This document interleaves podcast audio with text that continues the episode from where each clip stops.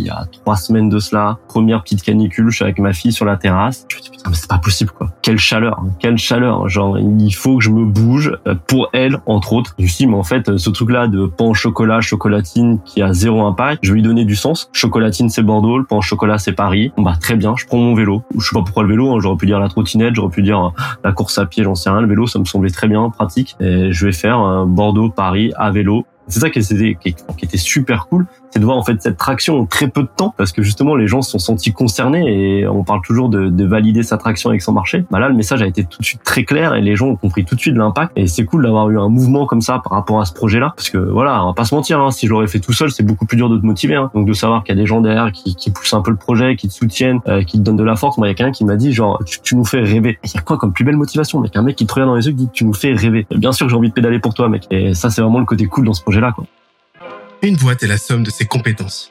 Fais-la progresser et elle s'envole. Laisse-la stagner et elle s'effondre. Si tu écoutes les jeunes branches, tu sais que c'est comme ça qu'on commence chaque épisode depuis le début. Sauf que là, on a un problème. Les débats sont pleins. Après 20 entretiens et quelques 62 000 écoutes avec les meilleurs entrepreneurs du game, il était temps qu'on remanie la formule. Alors, jusqu'à la fin de l'été, on propose un tout nouveau format, le Summer Vibe by les jeunes branches. Au programme, des entrepreneurs comme tu ne les as jamais vus des confessions, des réflexions à cœur ouvert. Et comme d'habitude, des tonnes d'apprentissages à appliquer dès la rentrée sur ton projet. Alors prépare de quoi noter, ton écran total, ta meilleure pina colada, et jusqu'à septembre, attention à la vague.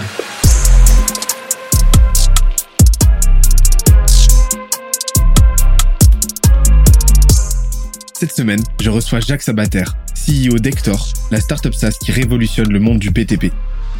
Après un passage plus que remarqué dans la saison 1, il revient pour un summer vibe de tous les diables. Au programme, pourquoi il s'est lancé le défi de parcourir 600 km en vélo en 5 jours, comment il a transformé ce défi en un vecteur de visibilité monstrueux pour sa boîte, et comment il s'entoure des meilleurs investisseurs et experts de l'écosystème grâce à un modèle de levée de fonds peu connu, le BSAR. Mais aussi des pépites, comme son moment de solitude pro le plus insolite, la personne avec qui il rêverait de déjeuner, et pourquoi Disneyland Paris a fait de lui le manager qu'il est aujourd'hui. D'ailleurs, l'épisode est tellement dense qu'on en a fait un PDF récapitulatif. Pour l'obtenir et accéder à ceux des épisodes précédents, on se donne rendez-vous sur scalesia.co, s c a l z i Dernière chose, si tu aimes nos podcasts, n'oublie pas que les meilleures façons de nous soutenir, c'est de nous mettre 5 étoiles sur la plateforme de ton choix. Un petit commentaire, ça fait toujours plaisir. Et d'en parler autour de toi un maximum de monde, c'est l'été, il faut en parler. Let's go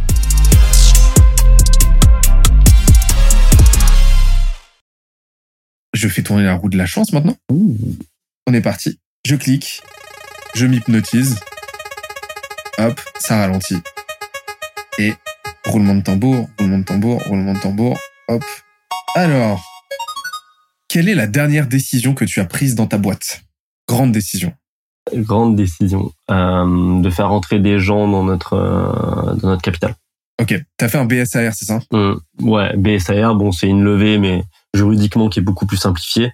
Euh, pourquoi? Parce que euh, en gros, la grosse nuance entre une levée de fonds classique avec entrée au capital directement et un BSAR, c'est-à-dire que dès que tu fais une levée, tu es obligé d'avoir tous les investisseurs qui ont rempli tous les papiers, qui ont fait tous les virements, etc., etc. Donc juridiquement parlant, c'est long, on doit discuter de valo, de tout ça et tout et tout. Et aujourd'hui, c'était pas du tout l'enjeu. Un BSAR, ça permet d'avoir en fait une valorisation basse et une valorisation haute. Donc euh, voilà, on n'est pas, on rentre pas dans ce genre de détails à l'instant T. Et surtout, ça permet de faire rentrer des gens coup par coup euh, il y a moins de fait de pression de temps euh, ce qui permet de sélectionner les gens, de prendre le temps euh, vis-à-vis d'eux et en fait de sélectionner les bonnes personnes.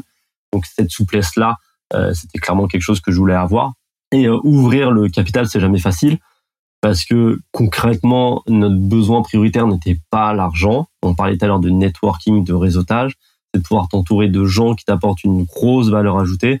On sait très bien que recruter bah, des top talents, c'est très compliqué. Euh, c'est très compliqué. Une boîte qui grossit, c'est très compliqué aussi de savoir bah, quoi anticiper, comment faire, etc.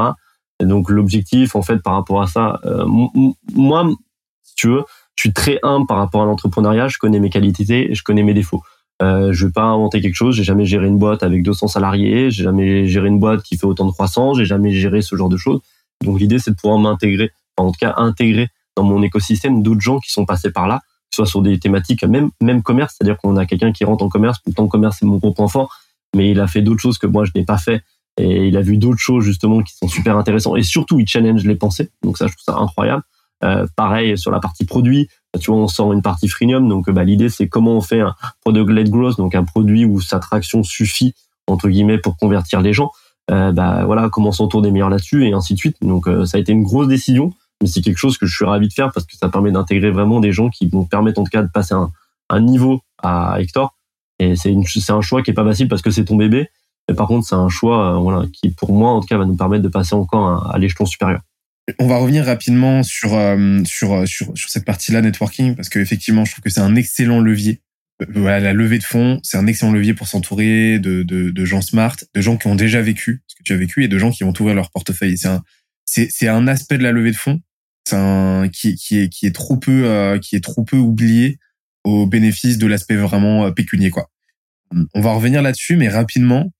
Là, tu m'as vendu le BSR. Mhm. Quel intérêt de faire une levée de fonds du coup euh, classique, vu que le BSR, ça m'a l'air quand même d'avoir tous les avantages? Bah, le BSR, en fait, c'est juste, euh, c'est juste retarder la levée de fonds. C'est-à-dire qu'en fait, t'as pas la question, je te dis, de timing où la, levée de fonds, tu décides de la faire et que tu as la première personne qui dit, bah, moi, j'investis, je sais pas, 20 000 euros et que tu as prévu de faire une levée de 1 million, bah, il faut que tu aies tout le monde qui ait tout validé, signé tous les documents, etc. Donc, en attendant, tu fais que du juridique. Vraiment. Donc, c'est quelque chose qui se prépare, voilà, etc., etc. C'est vraiment quelque chose qui est un peu chronophage et surtout tu as vraiment une échéance de timing. Vraiment, c'est ce côté-là très timing. Le BSAR, ça te permet d'étaler un peu ça dans le temps. C'est-à-dire que moi, à un moment, j'ai décidé de le faire, je me suis dit, bah, je vais pas me presser. En fait, je vais prendre le temps de discuter avec les gens et je vais pas rentrer quelqu'un pour des mauvaises raisons. Moi, j'ai envie qu'on se challenge.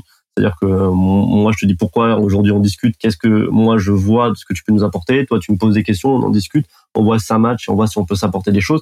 Et donc, on n'a pas cette pression de timing là. Une fois que tout le monde en fait a validé le BSR, D'ailleurs, on fera une entrée au capital officiel. Donc euh, avec euh, voilà euh, quelque chose qui juridiquement parlant voilà permettra aux gens de récupérer à leur investissement en part entre guillemets. Mais le BSR, quand tu es une petite boîte, c'est enfin en tout cas quand tu es une boîte qui démarre, c'est beaucoup plus souple.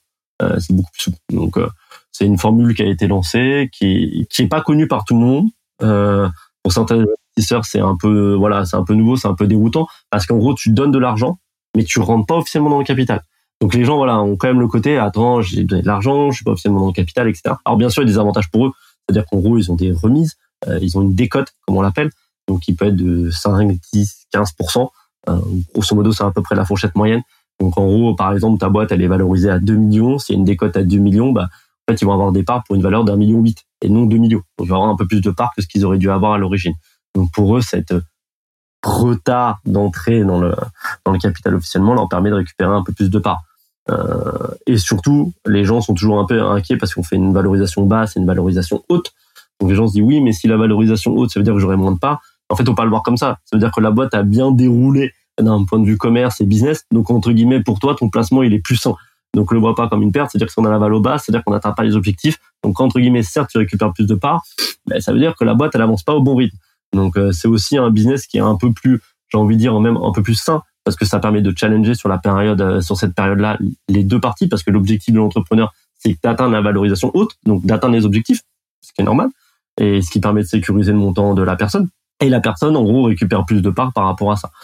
Donc c'est un deal qui est gagnant-gagnant, qui matche pas avec tout le monde, mais en tout cas qui évite à l'entrepreneur de se poser sur ces points-là juridiques qui sont compliqués, sur lesquels il faut prendre du temps, parce que euh, si vraiment je vous donne euh, mon retour d'expérience quand vous faites rentrer des gens au capital, c'est comme un mariage, euh, donc il faut penser à tous les détails.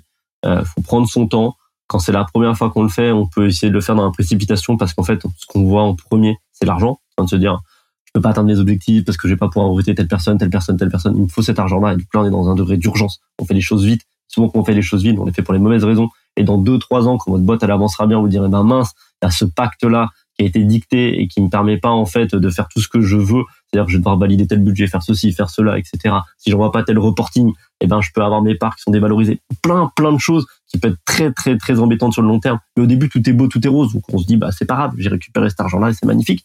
Donc l'avantage du BSR, ça vous permet. Posez-vous, faites rentrer les bonnes personnes.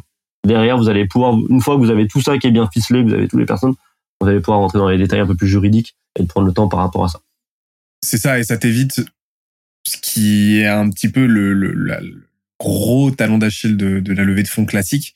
C'est euh, le défocus entraîné par euh, tout l'aspect juridique, etc. Tu passes un temps fou en tant que c'est un travail à plein temps, quoi, et c'est très très problématique parce que tu, ce temps-là, tu le passes pas euh, à, justement à aller pour aller pour chasser cette valeur haute et à aller à aller à atteindre tes objectifs, à dérouler ta roadmap et ta vision, quoi. Ouais, et puis si tu veux, il y a un autre point qui est, qui est non négligeable, c'est que quand tu fais rentrer des gens dans ta boîte, faut, faut imaginer que les premières personnes, c'est la même chose que quand tu fais du commerce. Hein. C'est tes early adopters. Ok, c'est les gens qui vont croire en ta vision, en ton projet, entre ceci, entre cela. C'est les gens qui vont t'apporter le plus sur le long terme, en théorie.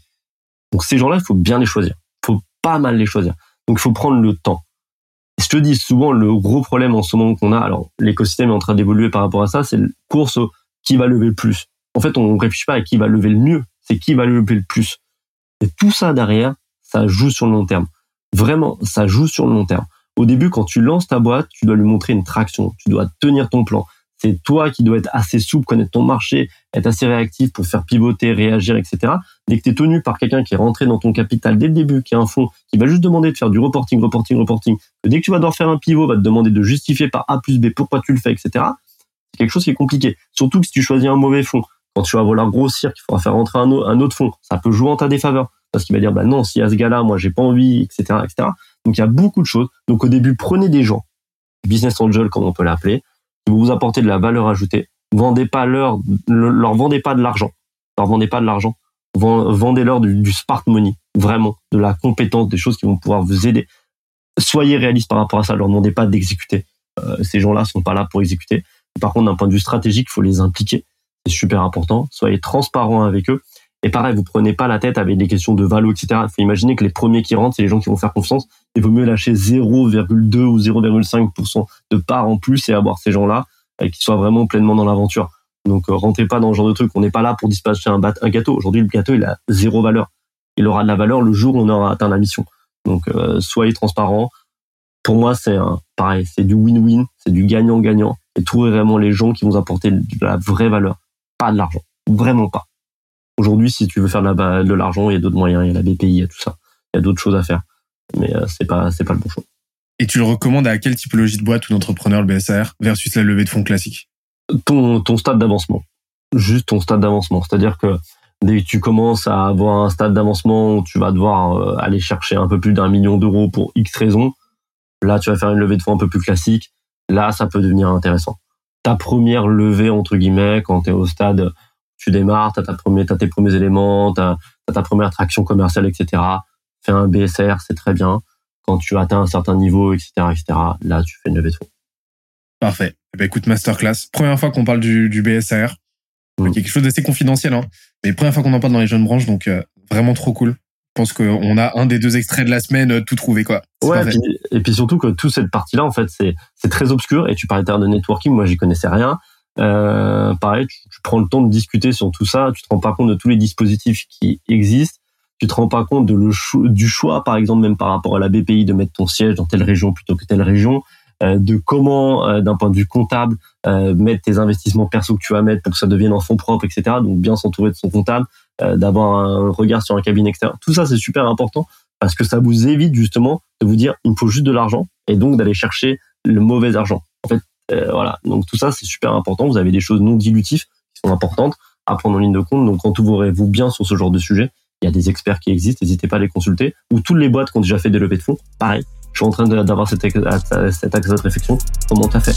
Comment tu fais un roadshow? Comment tu fais tout ça, etc.